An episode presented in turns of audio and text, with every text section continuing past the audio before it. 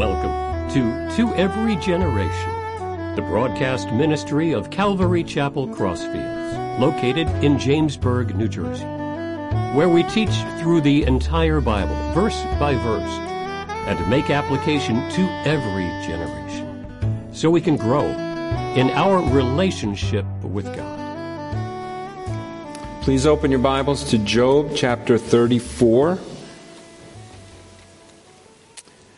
As we continue to look at this very interesting account of this man's life and all of the things that surround surrounded what he went through. And you know we prayed we sung tonight that that God is our counselor.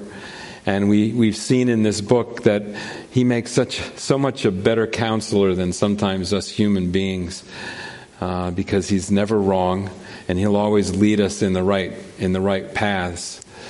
Uh, but but we still desire those relationships, those human relationships, and they're good. We're meant to have them. It's important. Um, but if whether we're the counselor or the counselee, um, or just a friend who's trying to encourage someone, we need to always be looking at the Word of God and at, and at the way God would handle these things.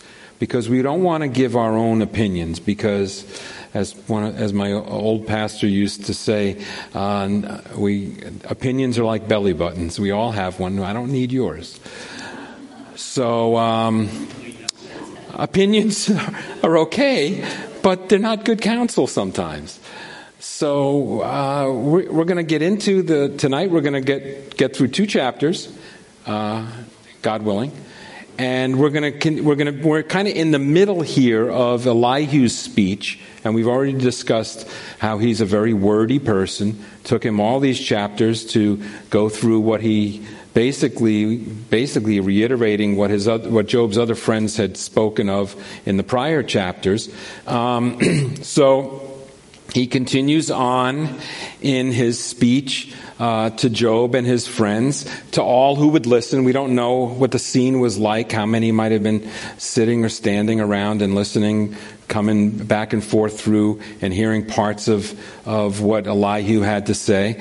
Um, there were times that we read it, it sounds like he's, he might be just speaking to himself. There are times that, um, you know, because he likes to use many words, there are times that we see him encouraging his listeners to hear my words. For me, it's like he's saying, Hey, wake up. I'm still here. I have more to say. I have more to say. Hear my words. Listen to me. And so we see him doing that even a couple of times in the chapters that we're going to look at tonight. Um, encouraging them to just hear him. So they might have been tuning out, he had to bring them back a little bit. Um, we also talked about the fact that a lot of what Elihu says, as we've seen through all of Job's interaction with his friends, is biblically correct, theologically accurate.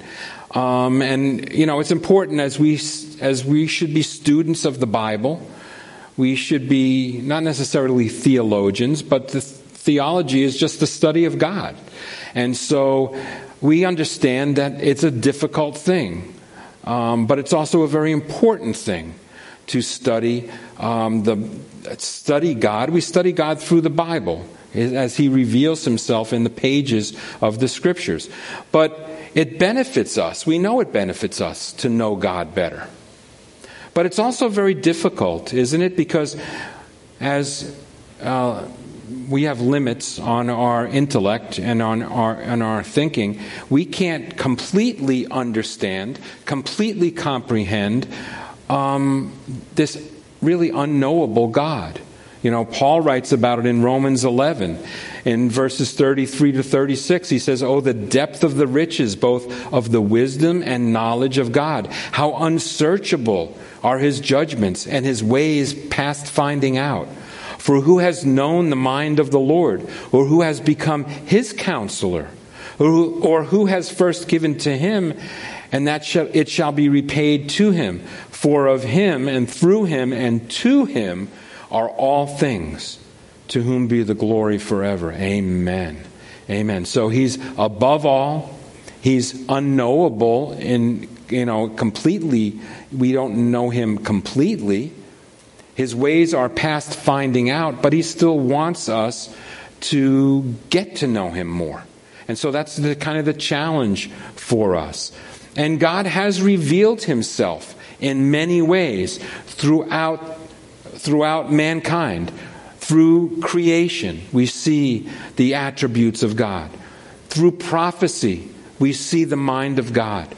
Through the Bible, which reveals God in, in, his, in his fullness, and of course through his son Jesus. There's so much about God, though, that we still don't understand. So that's why we're encouraged by the Bible to live by faith and not by sight, because um, what that what that tells me is that there are some things that we just um, have to take on faith. There are some things that we don't completely understand. A lot of them are those deep, um, maybe theological things that we don't get. But a lot of them are just those personal things that we don't quite understand sometimes what's going on in our own lives. So Elihu here will attempt to explain God. See, this is his grandiose speech about, you know, he's going to tell everyone now what he knows about God. Um, he's going to try to uh, explain some of the complaints that Job had about God, which he we see the account of Job expressing some of those things, expressing sometimes confusion, sometimes doubt about what he's going through, and we can relate. Definitely, we can relate. You know, I was having a conversation a week or so ago with somebody about this, and that, and I, you know, I kind of came to the conclusion that we are all, all Job in some way. You know, for this to take up 42 chapters in the Bible, that's a long book. But I think it's done purposely because we are all Job.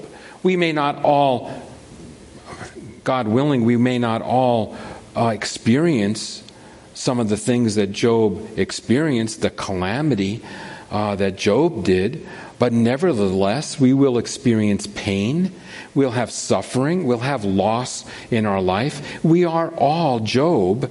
And we also will experience sometimes the misunderstanding and the doubt and the questioning of God and His ways. So, this is a really relatable book to each of us if we if we des- desire to see that. And so we're going to jump in here in the first 9 verses and we're going to see what Elihu has to say. So it says, starting in verse 1 Elihu further answered and said, Hear my words, you wise men. Give ear to me, you who have knowledge. For the ear tests words as the palate tastes food. Let us choose justice for ourselves. Let us know among ourselves what is good. For Job has said, I am righteous, but God has taken away my justice. Should I lie concerning my right? My wound is incurable though I am without transgression. What man is like Job, who drinks scorn like water, who goes in company with the workers of iniquity, and who walks with wicked men? For he has said, It profits a man nothing that he should delight in God. So Elihu here is kind of mixing a lot of different things into these verses. He's going to attempt to answer some of Job's complaints and explain God's ways, but he also condemns Job for Job's lack of faith. And he, he, he reminds me of modern day politicians sometimes. They tell the listeners to, um, to listen to them. They have something very important to say, very wise, and it's and actually you're very wise even listening to me because I have so much important information to give you. And then he goes, then they go on and they say things that are inaccurate, and you wonder to yourself, well, am I wise for listening to this person? They just told me I was. So they kind of they a backhanded compliment and then actually very prideful saying i have a lot of important things to say and you're very wise even listening to me. But then they kind of they say things that are untrue. He flatters his listeners. Something he said in the very first part of his speech he said i won't use flattery but then he does. And then he flatters himself and then he says, Well, if, you're, if wise and knowledgeable men are listening to me, then I must have something very important to say. So, again, it's a lot about Elihu and not as much about Job or God, but he, he gets there. He, he urges his listeners to test his words, which is a good thing to do, like a food critic would taste a meal or test a meal, and that they would come away not full in their bellies, but intellectually satisfied if they just test his words. But then he goes on and he rebukes Job for his complaints against God and about, about how he was treated by God. And his representation of Job is not completely accurate. It's true, and we've read the accounts, that Job sometimes complained. He sometimes complained about his circumstances. Sometimes he complained that the wicked were prospering while the righteous seemed to suffer. He didn't quite get it.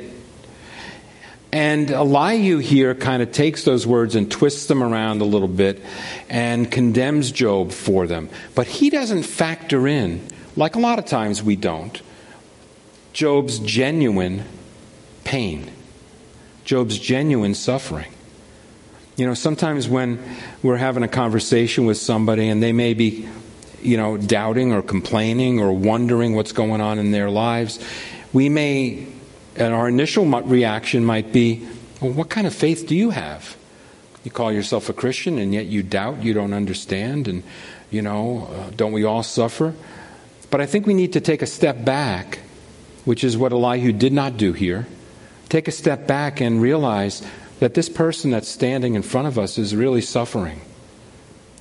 Don't take out the human aspect of your conversations or relationship with others.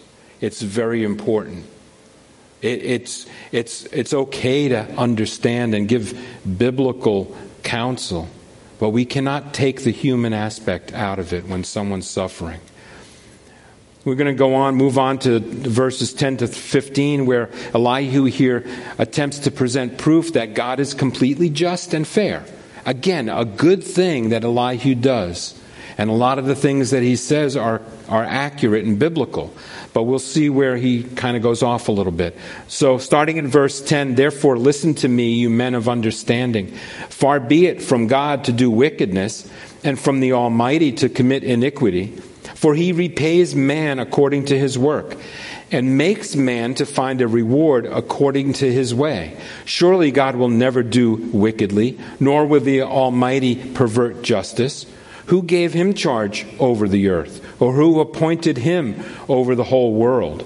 If he should set his heart on it, if he should gather to himself his spirit and his breath, all flesh would perish together, and man would return to dust. So, Elihu is presenting this idea of absolute justice and rightfully saying that God is always perfectly fair. But that's, you know, sometimes we take some of the things that the Bible says and we make a spiritual law out of it when it's really not a spiritual law, it's more a general principle. Because we see that things don't always go according to the way we think they should. See, a lot of people will misapply or misinterpret God's word as a spiritual law when actually it needs to be interpreted in context. A lot of things in the Bible seem black and white, but others need to have that quality of context in order to see if they're accurate or not.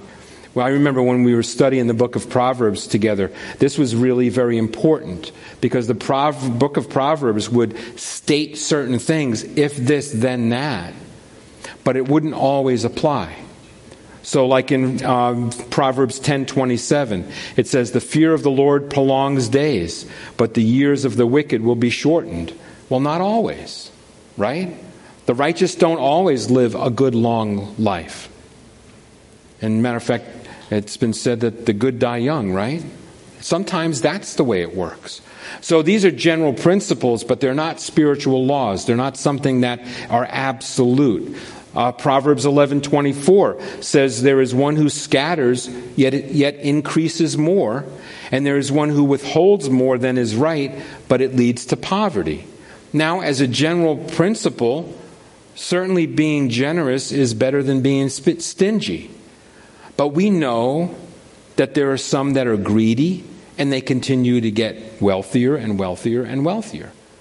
So it's a general principle, but not necessarily a spiritual law. See, Elihu here does what a lot of us do sometimes, um, and that is to try to put God in a neat package so that we'll be able to understand his ways. But God knows the inner motives and the struggles that we all go through. And he judges according to his perfect knowledge, not according to some black and white. This is the way it is. It always is like that. But he individually sees what's going on. It's true, as Elihu stated, that God will never do wicked, wickedly or pervert justice. And he used those statements as he was trying to tell Job that there's no basis for Job to question what's going on in his life. But Job knows, knew, knew better, and he stated as such throughout some of his uh, dialogue that he knows that it's not always the way we think it should be. Remember, there's a human ele- element that we must never leave out. Our questioning of God, which can be done, needs to be done in a respectful way. You know, we can cry out to the Lord in the midst of our trials, in the midst of our suffering. We can ask for clarity when we don't understand. But we always have to rely, sort of fall back and rest on God's sovereignty. Elihu, and a lot of times in the, in, in this, the book of Job, emphasizes God's sovereignty. From the very first chapter, we see that Satan had to get God's permission to even afflict Job in the first place. So we see God's sovereignty throughout the book, but certainly we know that, that not everything happens the way we would expect it. And so our doubts and our questioning, done respectfully, crying out to the Lord, and sometimes He will show us, and sometimes we just have to get through it and we'll know as we look back, oh, now I understand God, right? Sometimes it takes us it, it being in the rearview mirror for us to really understand better. Moving on here, Joe, um, Elihu goes on here now to explain how God's justice, because remember, everything that human beings um, should aspire to has to come from God first. So, knowing that God is perfectly just, that's the only way that human beings can be just because it has to come from God. We'll see how he makes that connection, which is, a, which is an accurate and proper connection. So in verses 16 through 20, he says, If you have understanding, hear this. Listen to the sound of my words. Should one who hates justice govern? Will you condemn him who is most just? Is it fitting to say to a king, You are worthless, and to nobles, You are wicked? Yet he is not partial to princes, nor does he regard the rich more than the poor, for they are all the work of his hands. In a moment they die, in the middle of the night. The people are shaken and pass away, the mighty are taken without taken away without a hand. So this attribute of God here that we desire in our human leaders. This attribute of God demonstrates his perfect moral order. The way this is the way things should be. That when when human leaders make decisions that it's always the right decision. That it's always justice, perfect justice. Isn't that what we desire in our human um, leaders? and in our court system? Isn't that what we desire? So, God's perfect moral order, God's perfect way of dealing with justice, allows men to make the same choices. It can only come from God. See, sometimes men do make choices that are outside of God's will. But even in that, he'll eventually bring things back into perfect harmony with the way he had planned things to be, his perfect order of things. And when we have leaders, um, whether they're good leaders or bad leaders, um, it doesn't matter. Uh, we should be praying for them. We should always be praying for godly wisdom because he's the only one that can give it. Romans 13 1 tells us let, let every soul be subject to the governing authorities. Why? For there is no authority except from God. And the authorities that exist are appointed by God. Now, we've talked about this before. It seems like that is not always true. Uh, if we look out and we see some of the wicked leaders, not, all, not just I'm not just talking about currently in our country or in our state, but I mean, look back in history. You know, and to think that the authorities that were put in place were actually appointed by God. You know, that's hard to hard to imagine. That's one of those things where we, we can't really comprehend it. But remember, God's given each and every person free will, right? To do as he as would be honoring to him or not. And Elihu also accuses Job here of condemning God in his handling of Job's circumstances. And Job did cry out for relief, but he never condemned God. He never blamed God. Remember, in the very first chapter, right after all of this took place, he says, in all of this, it says, in all of this, Job did not sin or charge God with wrong. He did not. So, you know, Elihu is saying some very true things, but he's also doing some mischaracterization of Job. Moving on in the next few verses, in verses 21 to 30, he continues here to proclaim God's perfect justice. And it says, For his eyes are on the ways of man, and he sees all his steps.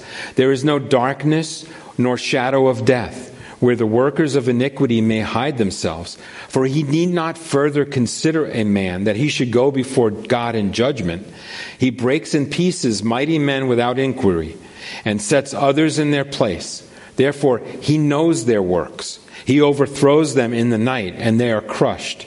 He strikes them as wicked men in the open sight of others, because they are they turned back from him and would not consider any of his ways so that they cause the cry of the poor to come to him. For he hears the cry of the afflicted. When he gives quietness, who then can make trouble? And when he hides his face, who then can see him? Whether it is against a nation or a man alone, that the hypocrite should not reign, lest the people be ensnared. So again, looking at, at man, and, and seeing that stark contrast between God's perfect righteousness and sometimes the wickedness of men. So Elihu is again attempting to kind of prove that God's perfect justice is evident. If he were unfair, he's saying, then he must not see what's going on in the, in, in the world. But he does. He does see.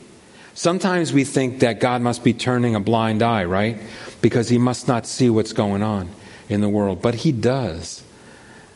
God sees everything. Hebrews 4:13 tells us there's no creature hidden from his sight, but all things are naked and open to the eyes of him to whom we must give account. Very important part of that verse. To whom we must give account. Now, if you had an opportunity probably to sit down with one of the wicked leaders in, in, the, in the world over the uh, past millennium, uh, you'd probably ask them, um, do, you, do you realize that you have to give account? You have to give an account to God for what you did. They'll probably say, No, I don't. They probably won't believe in God. I would venture to say that, that most wicked leaders who we've had eh, you know, throughout the course of human history are also atheists. They do not believe that God exists, or else they would realize that they do have to give an account. They do. The record of men and nations that have been judged by God throughout human history is evident. God sees men's deeds, whether good or evil, and He will perfectly judge all of them. There's no favoritism, in other words, in God's eyes, as like there is with men. You know, we, we favor. We favor the wealthy. We favor, favor the successful. We favor the, the famous. We tend to do that. But God doesn't do that. We tend to judge people on, on kind of their outward appearance, or the clothes they wear, or the car they drive, or the house they live in.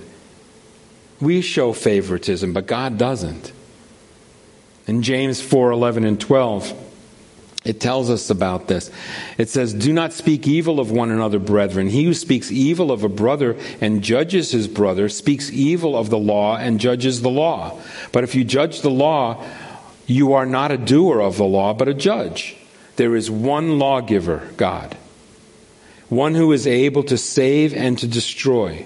Who are you to judge one another? See, we're not impartial in the way we judge. God is impartial in his judgment of men. And he has to be, do that because he cannot deny himself. He cannot deny his own nature. In verse 30, it says that the hypocrite should not reign lest the people be ensnared. You know, imagine if God was not perfectly impartial in his judgment then the hypocrite would reign. And the people that are under him would be trapped. Sometimes evil men do get into positions of power. And when that happens, men become ensnared. They're trapped. They're not free. They're not truly free. We go through history, we can see proof of that. But remember, God will fairly judge them all. And that's something we always, always have to remember.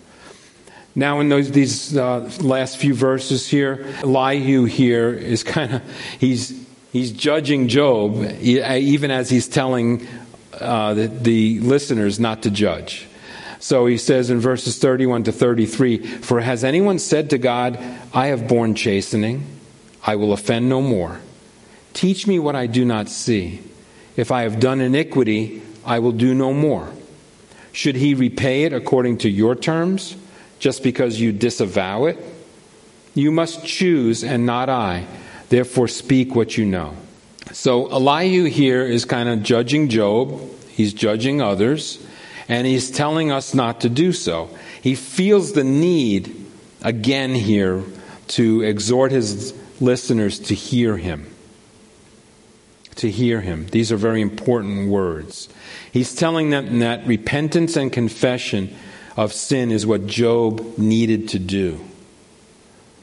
Is what Job needed to do. And this is the problem with Job's situ- situation that he hasn't repented, he hasn't confessed. And he tries to give Job advice. He's right, though, in saying that God is a sovereign judge.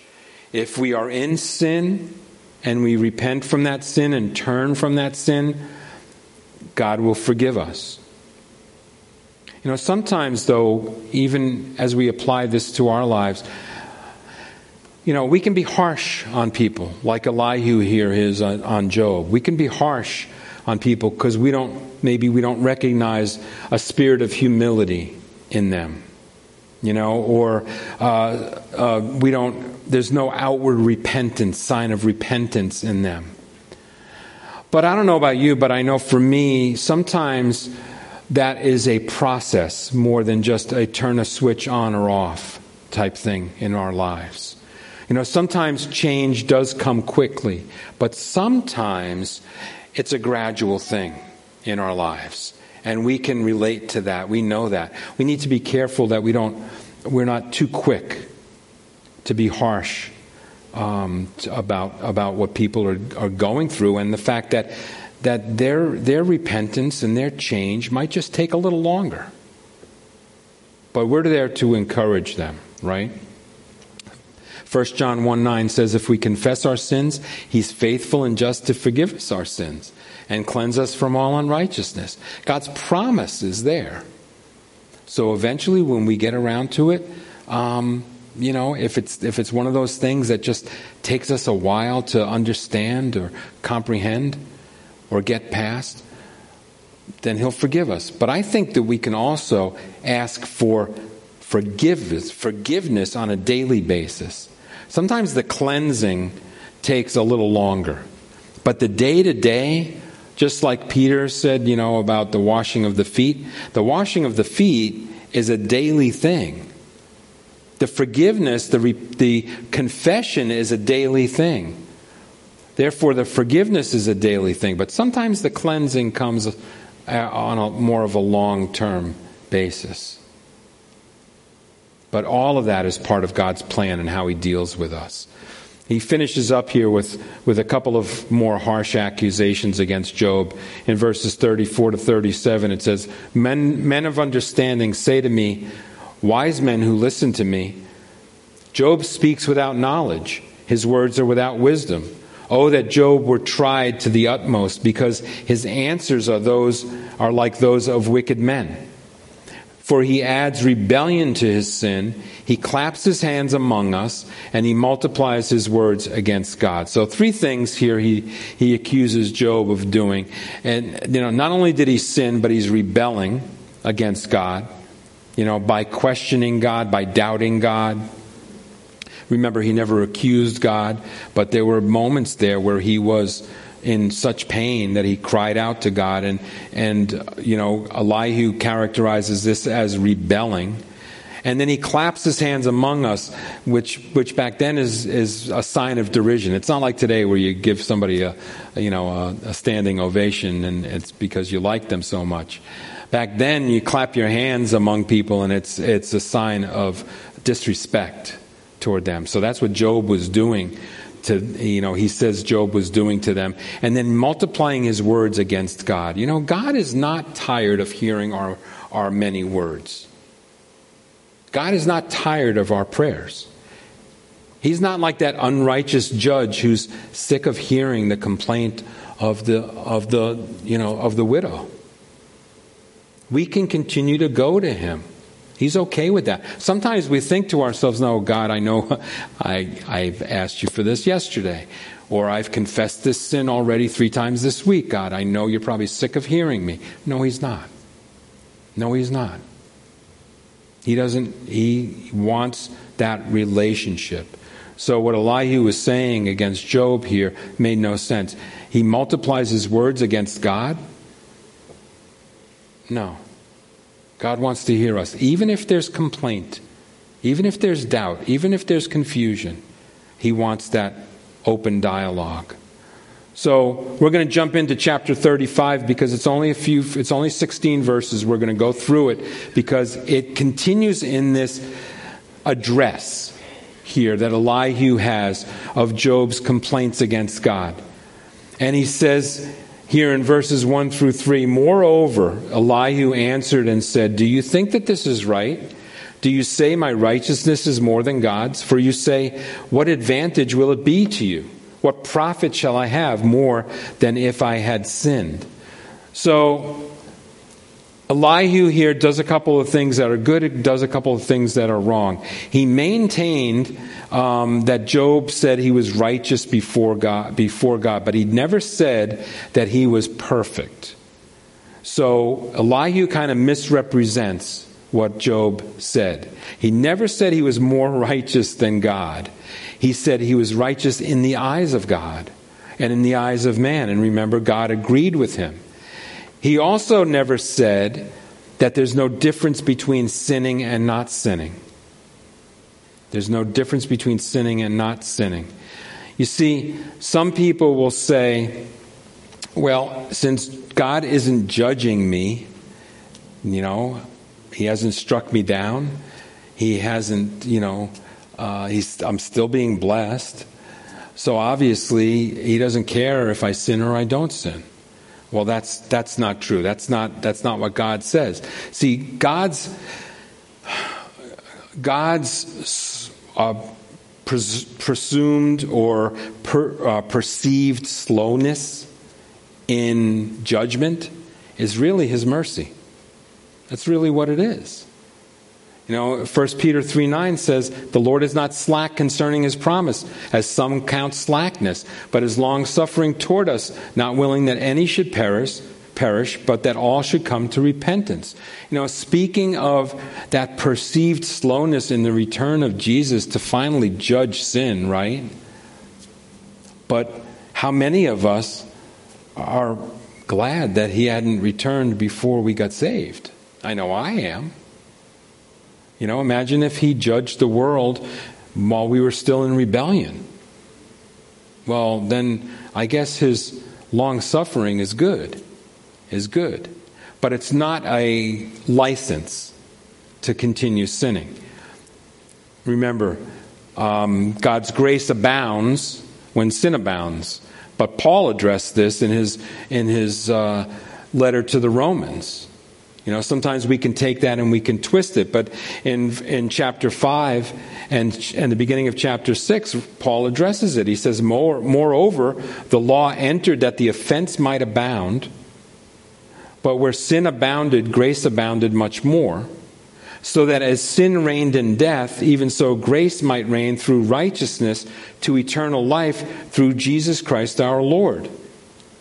And then in verses 1 and 2 of chapter 6, he says, What shall we say then? Shall we continue in sin that grace may abound? Now we may think that.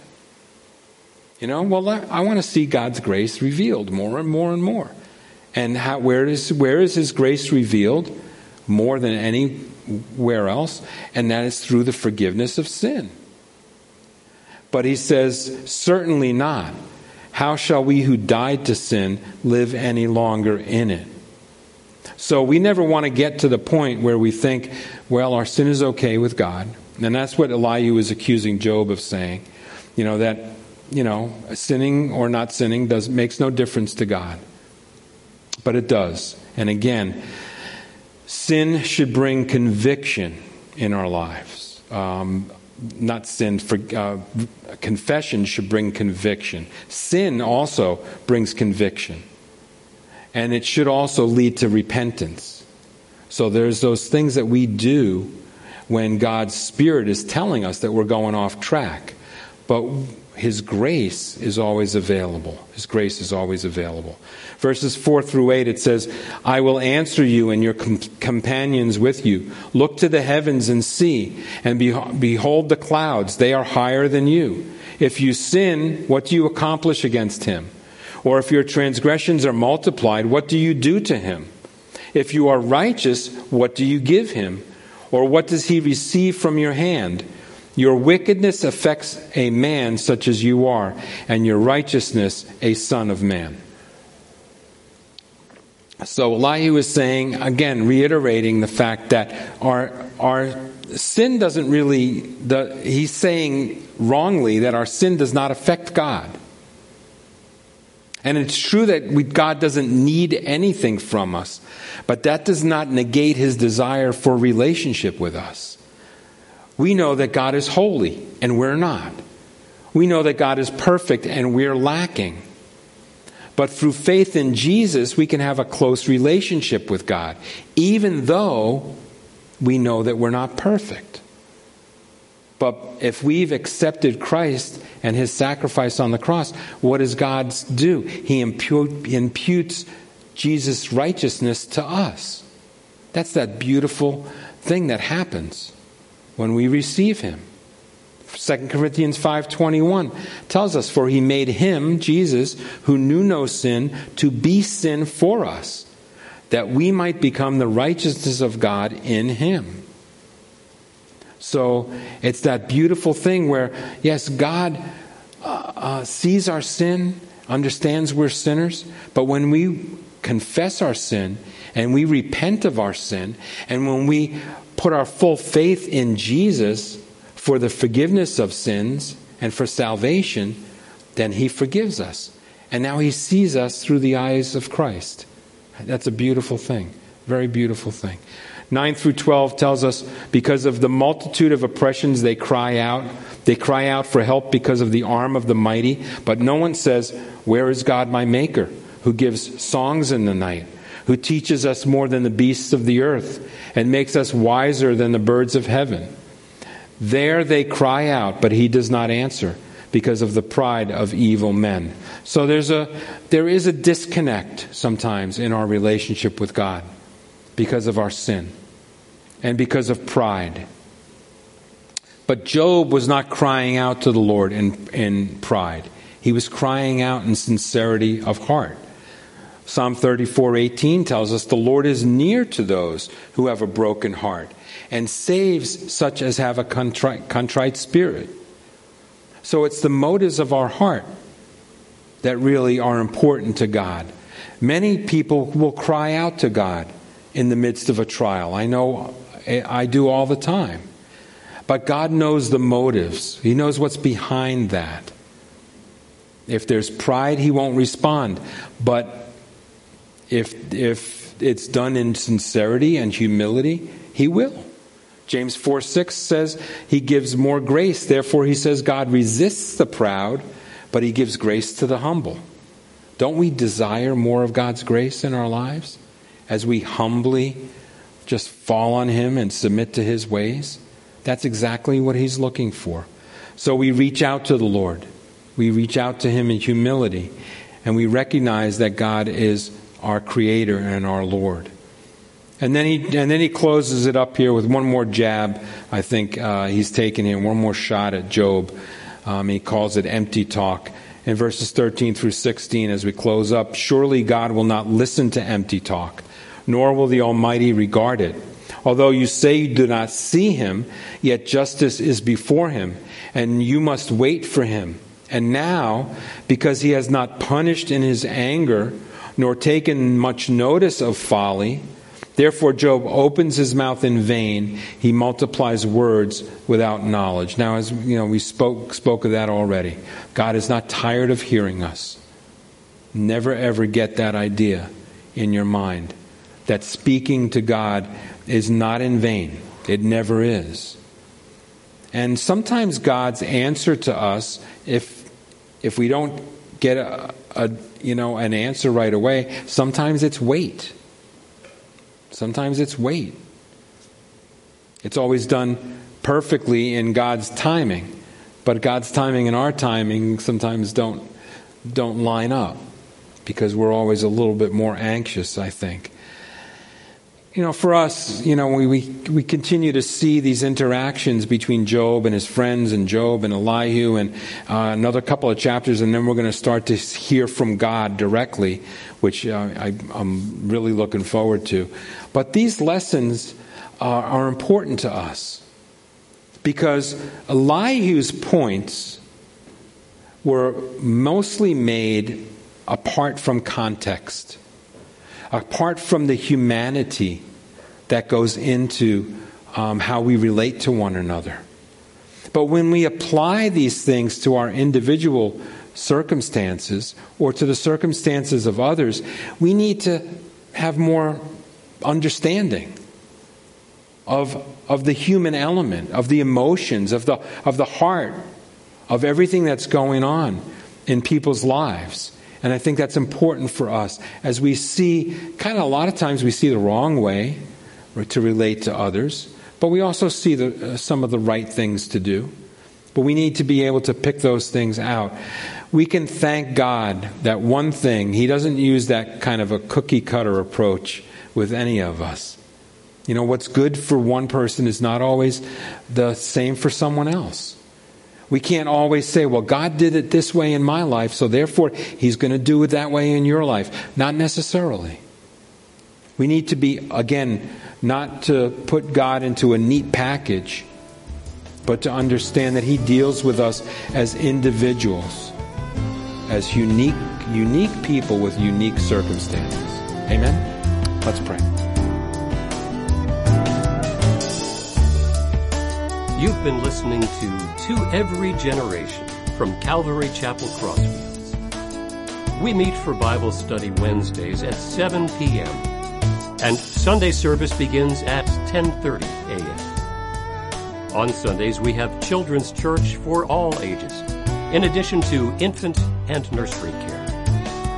You can find out more about the ministry here at Calvary Chapel Crossfields by going to www.cccrossfields.org, where you can also watch or listen to previous messages.